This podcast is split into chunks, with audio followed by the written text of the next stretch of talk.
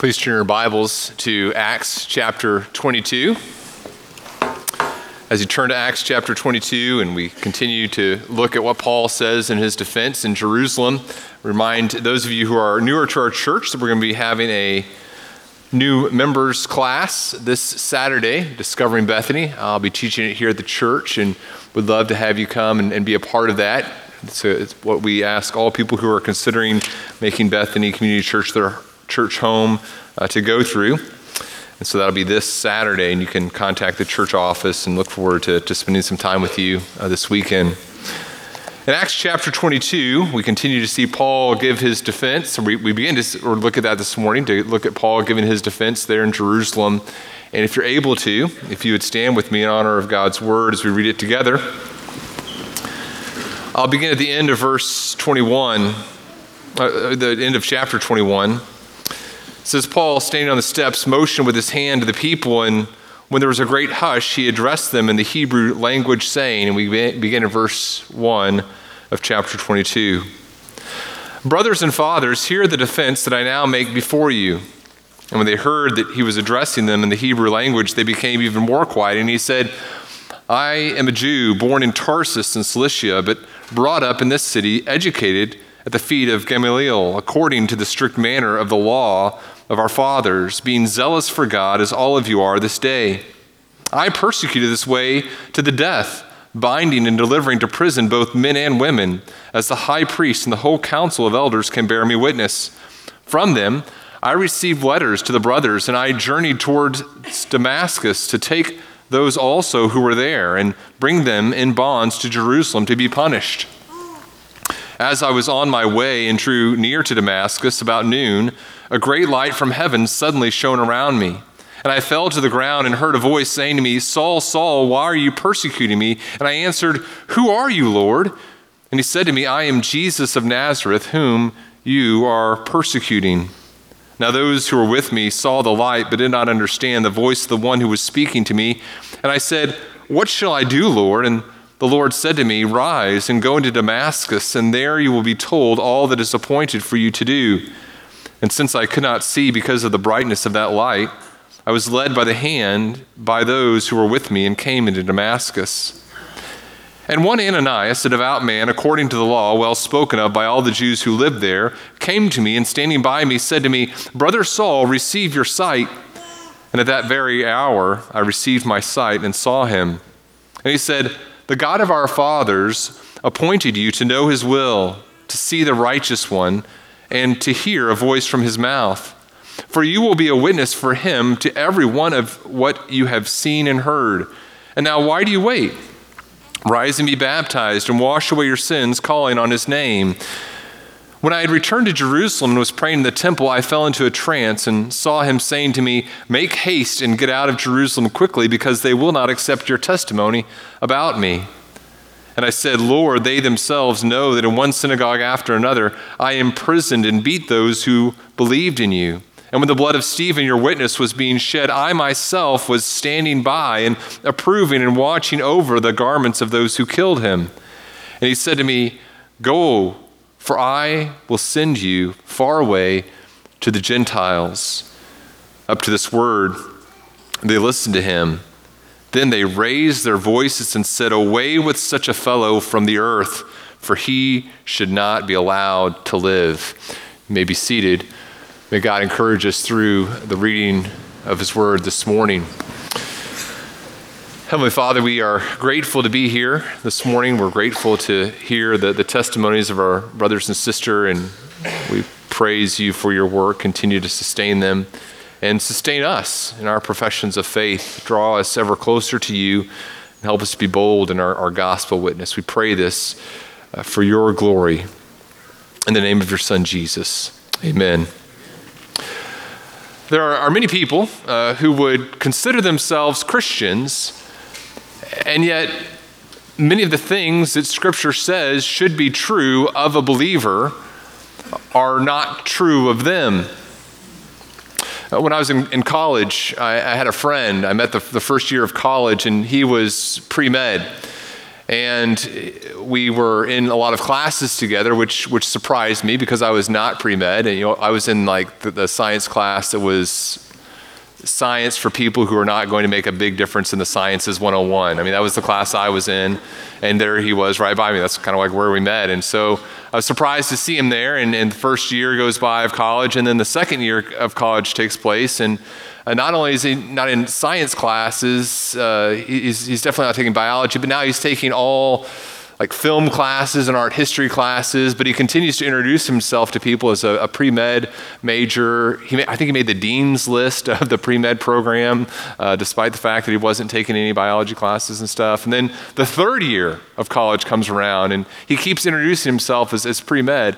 And uh, at, at one point I felt like I had to say something. I said, uh, hey, I don't think you're really pre-med. And he said, what are you talking about? I said, well, like pre implies in the future, you're going to be doing things in the medical world, and, and it doesn't seem like you're really on that trajectory. Now, I didn't know about YouTube at the time, but uh, at, the, at this time, you know, pre-med and implied taking medical classes and things like that. And he goes, you know what? Uh, I, I think you're right. I don't think I am pre-med, you know, and, and sure enough, uh, he's a wonderful guy, but to this day, not doing much in the medical world, right? Uh, but a very lovely person. Many people, d- despite what scripture says, hey, these, these are the things that are true of a Christian. A, a Christian is a person who loves God. A Christian is, is one who, who loves other believers, who wants to walk in obedience to God, is convicted over sin. Uh, many, many people, despite what scripture says, are are characteristics that are true of Christians, those things aren't true of them, and yet they haven't hasn't caused them any pause to say, you know, maybe maybe I'm not a believer. I, I don't love God, don't want to obey him, don't love other Christians. I don't have a desire to proclaim Christ's name to other people. Maybe I'm not a believer. They, they haven't come to that realization. What do we know in Scripture about the gospel? A person who's understood the gospel recognizes this. I, I was lost. I was separated from God because of my sins. And then a, a person who understands the gospel recognizes that truth and then recognizes that Jesus Christ came, lived a perfect life, died on the cross for their sins. Fully God, fully man, perfect life, died on the cross for their sins in their place and rose from the dead. And a person who's a Christian is a person that God has has transformed, that he's given them the ability, as, as uh, Daniel said it in his testimony earlier, God, he says, God flicked a switch. There's that, that thing takes place in our hearts where God transforms our hearts and allows us to believe the gospel. We, we recognize that we're sinners. We place our faith in Jesus Christ. We receive his righteousness as he takes our sin from us. We receive a new life, a transformed heart. And scripture tells us, A, a person who's been converted has a desire to, to see the lost come to know Christ. Here's kind of the main idea that I want us to, to talk about together this morning. People who are born again abandon their own kingdom building and joyfully proclaim Christ's kingdom. Those who've been born again, those with whom God has, has, has worked within their hearts, he's transformed them, he's regenerated them, recreated them. Those people who are born again, who've placed their faith in Jesus Christ for the forgiveness of their sins, are those who are now abandoning their own kingdom building and are joyfully proclaiming Christ's kingdom. That's true of those who have been born again. They have an evangelistic impulse, an insatiable desire to make Christ known. Now, in this text that we're looking at this morning, Paul is giving a defense. This is the, the second time in the book of Acts we are going to read about Paul's conversion story. The first time was in Acts chapter nine, where Luke tells us about it. Now Paul is telling us about his conversion. In Acts chapter twenty-six, he's going to give his conversion story again. It happens three times in the book of Acts, also in the book of Galatians. In other words, Paul's conversion is an important event. God wants us to understand it. And here, in, in this account, we understand that he's giving his conversion story. He's explaining why he's engaging in outreach to the, to the Gentiles, so that the people who are accusing him of, of attacking the Jewish culture and customs can understand why he's doing what he's doing. We'll see as we look at this story of his conversion that he has a divine mandate, but it's a divine mandate that he joyfully obeys. He's going to say, look, to those of you that are accusing me of attacking the Jewish culture, or attacking me, that are accusing me of attacking the, the Jewish traditions and, and essentially attacking God himself, here's why I love the Gentiles. Here's what God has done in my heart. And because he's done that, here's, here's why I have no other choice but to be obedient to God and have a desire to be obedient to God and proclaim the gospel to all people. That's what Paul's going to do. And as we look at this text, we're going to look at three reasons why it's true for all of us, that all of us who are in Christ, all of us who have been transformed by God and believed the gospel, who have new life, why all of us, all of us abandon our own kingdom building and proclaim Christ if we're truly born again. Number one, here's the first thing. Number one, we abandon our kingdom to proclaim Christ because we remember who we were. For those of us who are in Christ, who are born again, we abandon our kingdom to proclaim Christ because we remember who we used to be. Listen to how Paul begins. Paul begins in verse one. He says, here the defense, and that word defense is uh, the Greek word from which we get the English word apology from. It means to, to give, not just to say I'm sorry or something, but it means to say, okay, here's why I did what I did. It's a, it's a defense, a, a reply to an accusation.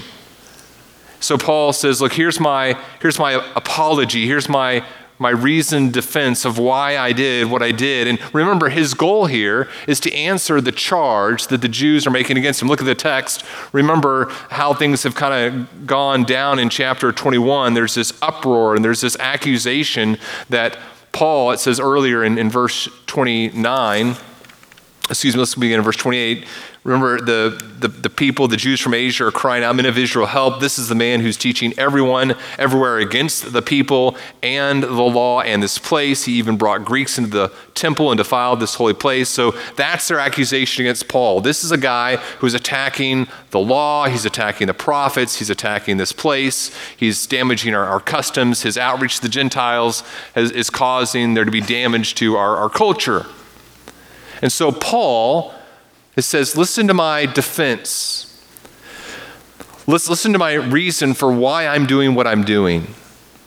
And he begins by telling them, look, I'm I'm just like, I, I used to be just like you are. That's what he's kind of saying in these first five verses. There's that classic movie, Casablanca, where Humphrey Bogart, he says that line, he's talking about a person, he says, he's He's just like a, any other man, only more so. And that's kind of what Paul is saying here. Look, I, I'm just like any of you, or I used to be just like any of you, only more so. The things that you think are true of you, in fact, the things that you celebrate about yourself, those things used to be true of me, only more so. Look at the text. He says, verse three, I'm a Jew. I was born in Tarsus in Cilicia. So, I was born in Tarsus, but I was brought up here. Gamaliel was my teacher. He was a prominent Pharisee, a very famous rabbi. He says, according to the strict manner of the law. So it wasn't, I wasn't just some casual Jewish person. I was, I wasn't part of the diaspora in some sort of remote part of the Roman Empire. I was here in Jerusalem. I was close to the temple. I was trained under this respected, esteemed rabbi. And I was part of this, this school, the strict observance of the law. And you think you guys are zealous for, for God? You think you have a problem with Christianity? Huh. I had a problem with what we call the way. He says, I, I persecuted this way to the death. I was binding and delivering to prison both men and women. You want proof? Ask the high priest, ask the whole council of elders, they can bear me witness. I received letters to the brothers, I journeyed toward Damascus, I was engaged in persecuting the way. Paul was just like them, only more so. Anything that could, could, could be said to be true of them was even more true of him. And notice how the audience responds in verse two. They're, they, they're silent when they rec- recognize that he's talking to them in the Hebrew dialect. This is probably Aramaic that he's speaking here. He's addressing them, brothers and fathers. I'm, I'm culturally one of you. And their silence as they recognize that he's talking to them in their, their language recognizes that there's, there's cultural idolatry that's taking place here. Their silence reveals their heart attitude. A huge impediment to the gospel witness throughout the book of Acts among the Jews who become Christians is how culturally they, they unite their, their Judaism with their belief in Jesus Christ. They're, they're unwilling to, to separate their culture from their confession. Paul appreciates his culture. He appreciates what God has done among the Jews. And yet he recognizes that his idolatrous love of his culture caused him to commit some of his most heinous acts of sin. His past was something that he had to deal with the rest of his life. Can you, can you imagine being Paul? You go into a community of Jews and you begin to share the gospel in the synagogues, and someone comes up to you and says, hey, you need to know, my mother was put in prison because of you. My, my children don't have a father because of your persecution of the church. That was a reality that Paul had to live with the rest of his life. And, and how might Paul have responded to that? As someone came up to him and said, you know, this is, this is what your actions did to my family. How might Paul have responded to that? He could have been very cavalier toward it. Hey, you know what? That's who I used to be. It's not a big deal. You need to forgive me because God's forgiven me. That's not how he responds to his sin. He might have also said this, well, I, I guess because I was such a terrible person, I can't get past my sin. I'm no longer fit for any sort of ministry or service to the Lord and his kingdom, and so I, I can't get past it, and so he, he becomes ineffective for the kingdom. Neither one of those are gospel responses, and neither one of those are how Paul responds. Listen to how he describes who he used to be, uh, and, and how he describes who he used to be shows a, a biblical reckoning of his past, and all of us must biblically reckon with our past in such a way that avoids minimizing sin or minimizing our Savior. Listen to what Paul says as he talks about who he used to be. Galatians one thirteen.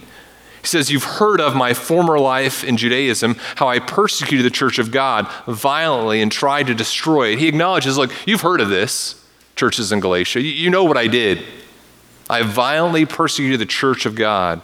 First Corinthians fifteen nine, I'm the least of the apostles. I'm unworthy to be called an apostle because I persecuted the church of God. He's not minimizing the heinousness of what he did. First Timothy chapter one, this, this saying is trustworthy and deserving of full acceptance that Christ Jesus came into the world to save sinners, of whom I am the foremost, but I received mercy for this reason, that in me as the foremost of sinners, Jesus Christ might display his perfect patience as an example to those who were to believe in him for eternal life. So this biblical grasping of his past is true of Paul, and it must be true of all of us who are truly in Christ. We recognize at least somewhat what we were saved from. We, we reckon with that biblically. This is the heinousness of, of what I did, and this is the greatness of my Savior. And a person who has a, a biblical understanding of conversion wrestles with that. They remember who they were.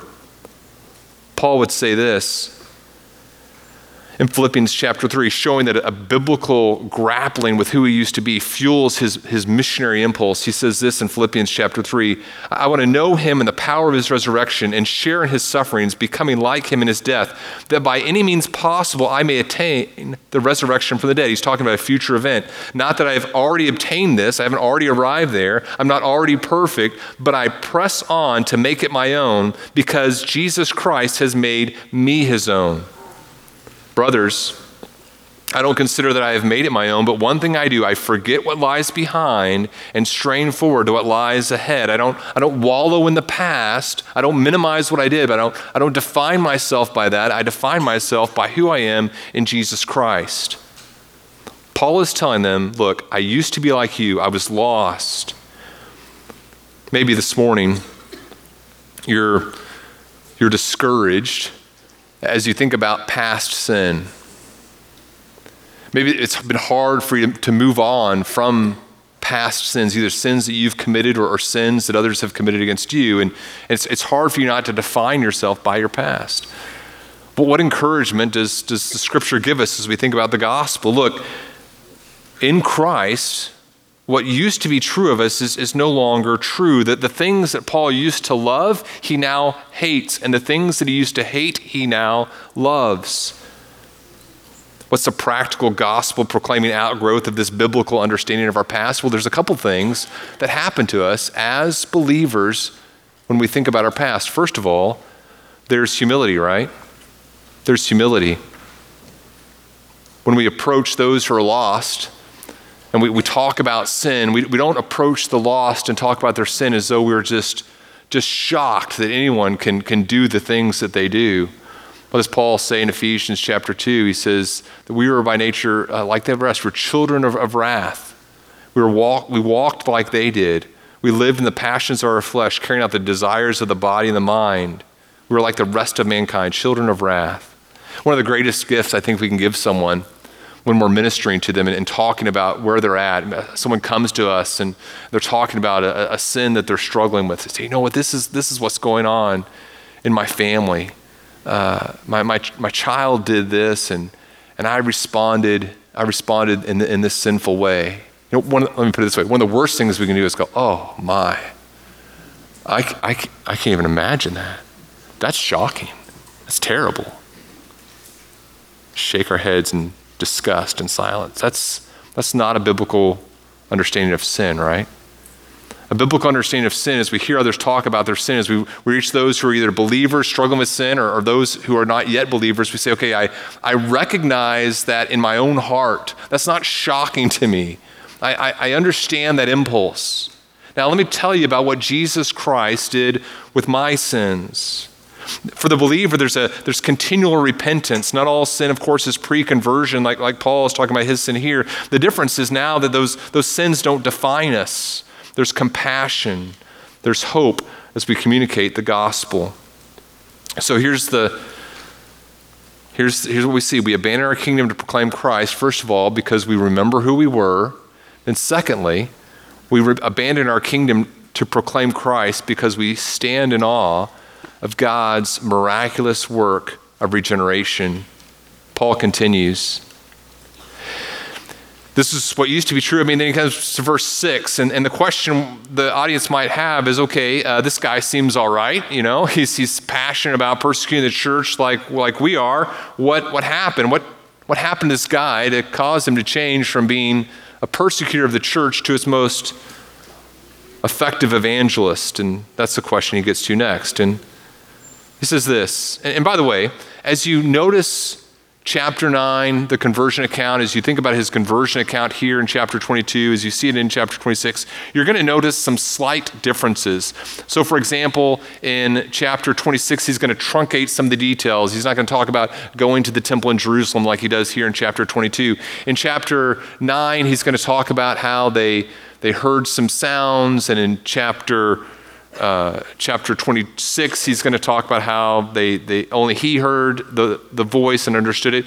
In other words, he's going to he's going to emphasize different things. In all the accounts, only he is the one who understands what the voice is saying, but he's going to emphasize, or Luke is going to emphasize different things in different accounts and truncate things and expand on things, but all the accounts agree with one another. Now, why are there differences? Well, the differences are there because there's different audiences that he's talking to and different purposes for communicating the conversion story. So in chapter nine, the story is to talk about how Paul changes from Saul to Paul. And in chapter twenty-six, he's before Agrippa, and he's going to talk about why he's been ordered by God to engage in this divine mandate and how God is his ultimate authority. And so that's going to shape the details that he shares there. But again, what's our purpose here in chapter twenty-two? In chapter twenty-two, there's an accusation. You're destroying the Jewish faith. And so here's he's saying, here's my apology. Here's my here's my defense before you. And so that shapes the details that he that he shares. Here's the conversion that took place within my heart to cause me to desire to reach the Gentiles. So with that being said, look at what it look what happens in the text. He says, I was on my way, came near to Damascus. About noon, a great light from heaven suddenly shone around me, and I, I fell to the ground. I heard the voice saying to me, Saul, Saul, why are you persecuting me? And that's a beautiful phrase there that Jesus proclaims as he identifies himself with the church, right? Paul asks, well, well who are you, Lord? Verse nine, or in verse eight, he responds, I'm, I'm Jesus of Nazareth, whom you are persecuting. So again, highlights that aspect of persecution that, that Paul's engaging in. You're persecuting the church, and as you persecute the church, you're persecuting me. Verse nine, those around Paul don't understand the voice. They can't make out what it's saying. And then in verse ten, Paul responds, what do you want me to do? What's taking place in this story? You said, well, this is this is Paul becoming a Christian. Oh, okay, that's true. But but what does that mean? Well, he's he's believing in Jesus Christ. Yes, that's that's true. He's, he's converted. Yeah, okay, yes. But but how? Paul has heard the gospel before, hasn't he? Remember, Paul has mentioned how he was there in or he's going to mention this in this account, how he was there whenever they they stoned Stephen. He's heard the gospel. He heard Stephen talk about the gospel. He, he heard Stephen give a response to these exact accusations that he's been accused of. So he, he's heard the gospel before. Why didn't he respond whenever Stephen did? Why does he trust in Jesus Christ now? Why does he trust in Christ, Jesus as the Christ now and not earlier when he heard what Stephen was proclaiming? It's, it's more than he's just gaining more information. It's more than it's just a dramatic moment. What happens here, based upon how Paul describes God's work elsewhere, there's there's a, a moment that's that's changed here. There's regeneration that God works here, new life that God gives, transformation, recreation, being born again, and it is absolutely necessary to respond to the truth of the gospel with belief. Regeneration is absolutely necessary for us to be able to respond to the gospel message with belief. This may shock you, but sometimes uh, pastors are accused of being boring. I know, I know. It's shocking. Terrible accusation. Remember when I was a youth pastor and, and uh, parents would say, you know, uh, my, my kids think you're a little boring. And uh I, you know, my goal as a youth pastor has been to come alongside parents and, and to proclaim God's word and, and to teach them. And, and whenever people said that, I, you know, a couple things were going on. First of all, sometimes I was, okay? I mean, there's no getting around that reality. I was a seminary student at the time, and sometimes some things would get me really excited. Uh, maybe they wouldn't be as excited about it. And maybe they weren't the best things to be talking to uh, seventh graders about sometimes. Uh, they weren't as interested in some of those finer theological details. So sometimes, yes, right? I was boring, guilty, you know?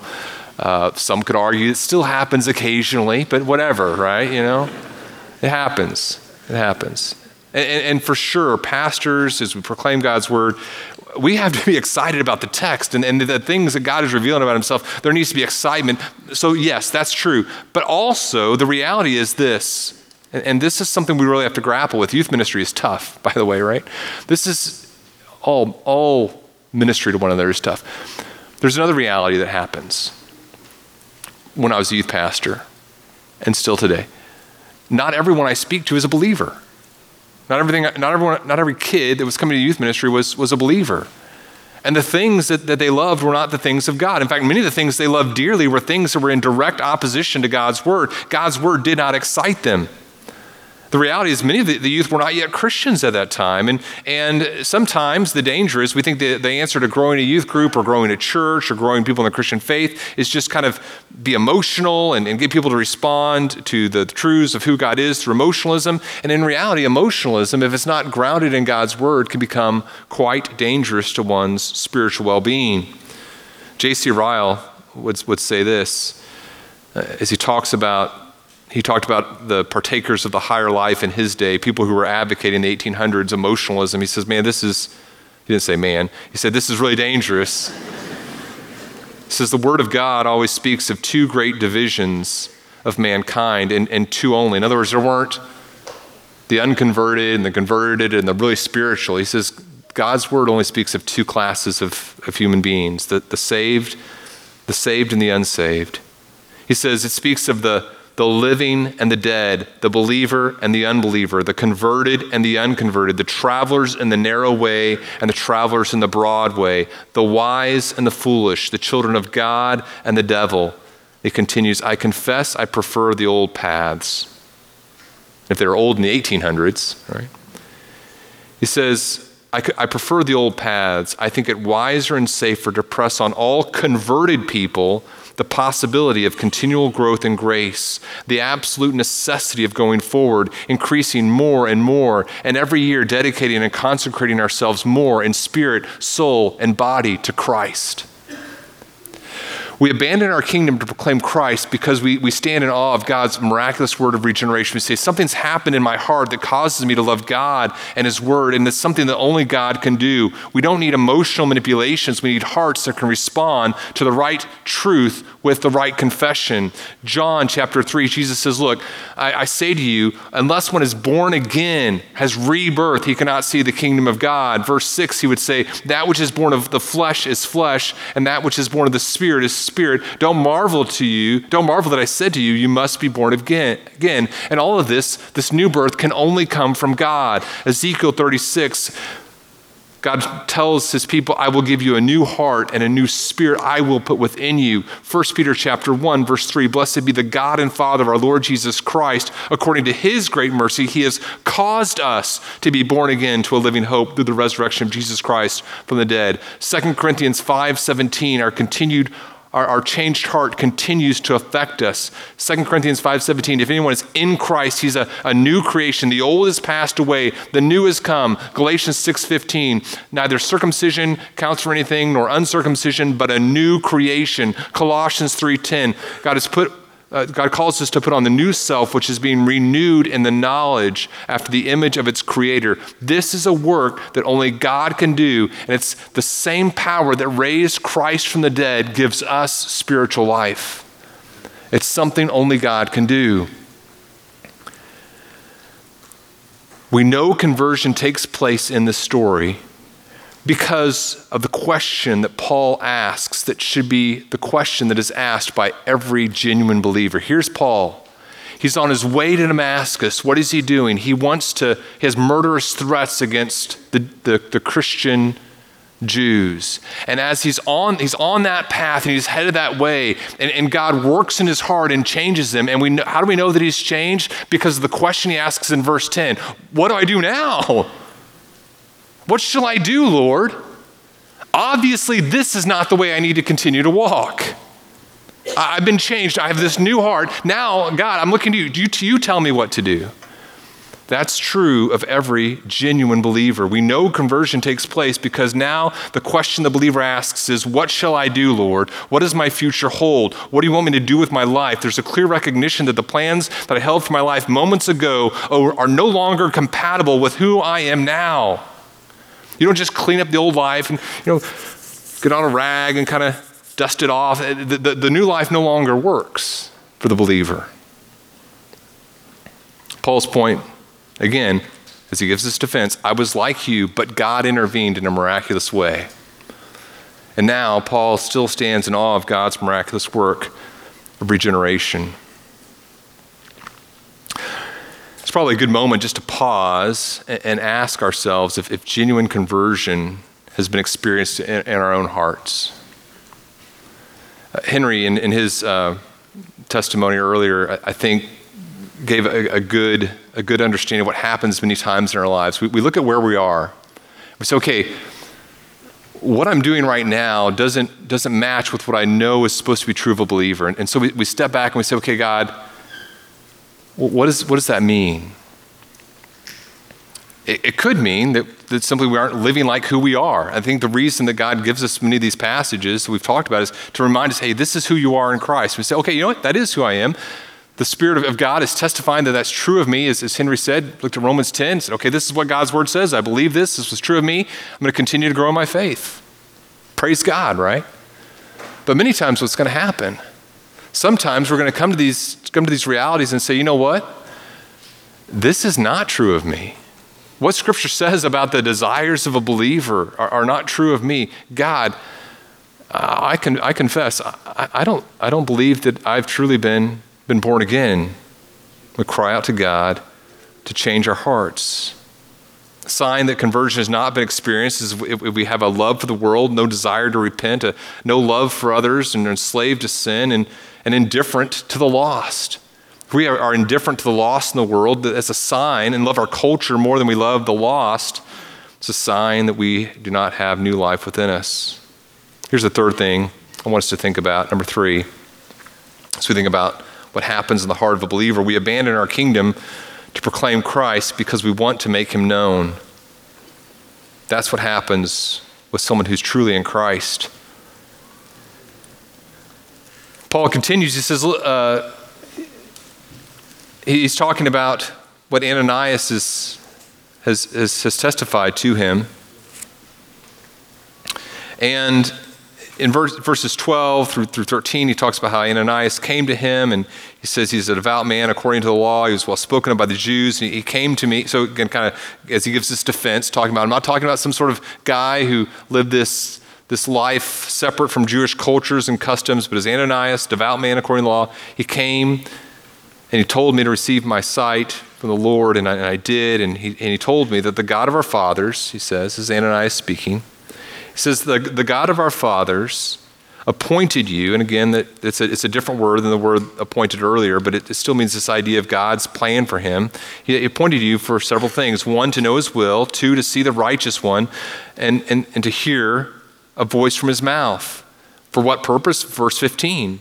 For you will be a witness for him to everyone of what you have seen and heard. And now, now, now do this. And Paul says, He, he told him to do this, to, to be baptized, to do what we did earlier today, and, and confess what's true has already taken place inwardly as God has saved us. And then it says in verse seventeen, I was in Jerusalem, Paul says, and I was praying in the temple. I fell into a trance, and I, I saw him saying to me, I think he's talking here about the, the Lord, uh, Christ, make haste and get out of Jerusalem quickly, because they will not accept your testimony about me. And I said, now remember earlier, Paul said, okay, God, whatever you tell me to do, I'm, I, that's what I want to do. He says, Lord, they themselves know that in one synagogue after another, I imprisoned and beat those who believed in you. And when the blood of Stephen, your witness, was being shed, I myself was standing by and approving and watching over the garments of those who killed him. Uh, I'm not saying I'm not going to do this, Lord, but I, I think there might be some impediments to ministry here for me. And Paul recognizes that even though God has saved him, there's this, there's this difficulty he's going to have in the ministry that God has called them to. But no matter what, Paul is excited to do what God has told him to do. He says in verse twenty-one, and he said to me, go and I will send you far away to the Gentiles. And Paul would tell us later this excites him because he wants to, to proclaim Christ to those who don't know him. Romans chapter, Romans chapter fifteen, Paul would say, I make it my ambition to preach the gospel, not where Christ has already been named, lest I build on someone else's foundation, but as it is written, those who have never been told of him will see, and those who have never heard will understand. Paul is excited about the opportunity because he's been converted, because he has a new heart. No longer is he on a, a path of pursuing that thing, those things that will deny God glory, but he wants to engage in ministry that's going to, to proclaim the name of Jesus Christ far and wide. And so he engages in that with excitement. And those who are in Christ must do the same. Last thing I want us to see here in verse twenty-two, we cling to our kingdom if we're unconverted. We refuse to abandon our kingdom if we're unconverted. He says, he says I, that Jesus told him, I will send you far away to the Gentiles. And verse twenty-two says, up until this word, they listened to him. Then they raised their voices and they said, away with such a fellow from the earth. He shouldn't be even allowed to live. They are not a fan of God's plan. Their God doesn't love the Gentiles, the God, the idolatrous God of their untransformed heart. Here's a key question as we think about verse twenty-two, and as we think about really Paul's defense here.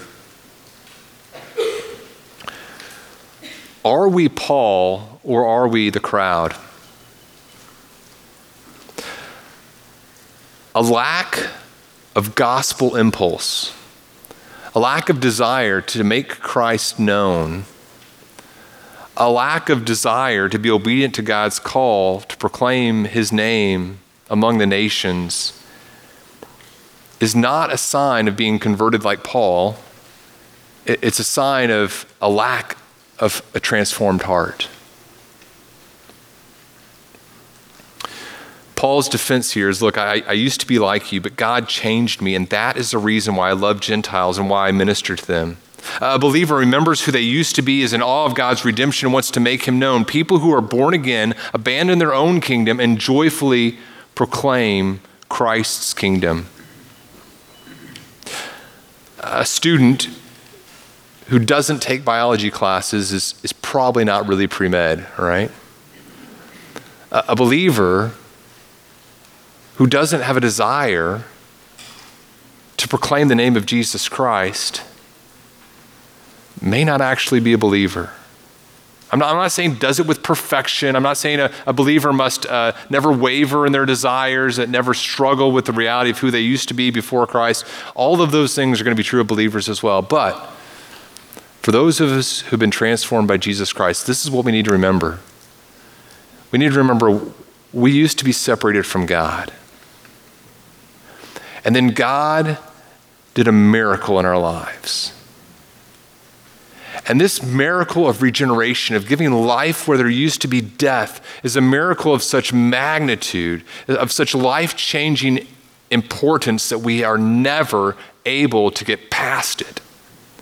It is, is a miracle that we think about and are changed by on a daily basis, on a moment-by-moment basis. That's what we need to be reminded of sometimes.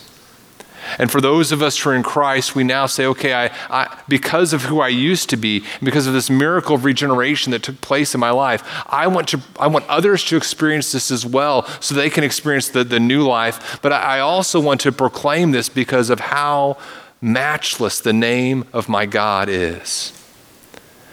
Those things are not things we, we have to be reminded to do if our hearts have been transformed. Real quickly, on, on Thursday, our uh, refrigerator decided it had had enough. Uh, and so I, I spent a couple hours kind of troubleshooting some things. We, we, we got her back up and going again. She's doing okay. Um, but I'll tell you, um, I needed to do that. It's my job. My heart was not in it. I do not love home repairs. I do not, don't tell her, I don't love that refrigerator, okay?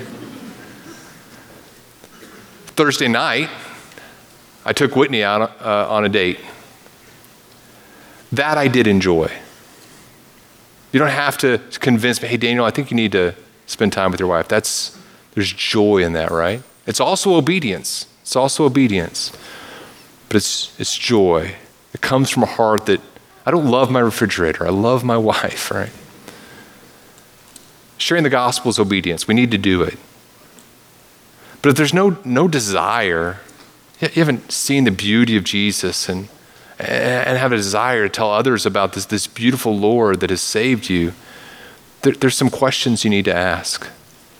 But if you do love the Lord and have a desire to, to proclaim and say, you know, I haven't been doing it the way I need to, confess your sin, proclaim Jesus Christ as Lord in your heart, and ask God to continue to help you to proclaim the matchless name of his son Jesus. There is a missionary zeal that accompanies genuine conversion. That's Paul's defense here. I love Christ and I love to make him known. That's, that's the threat that he poses to the idolatrous love the Jews have in this story of their culture. Let's pray.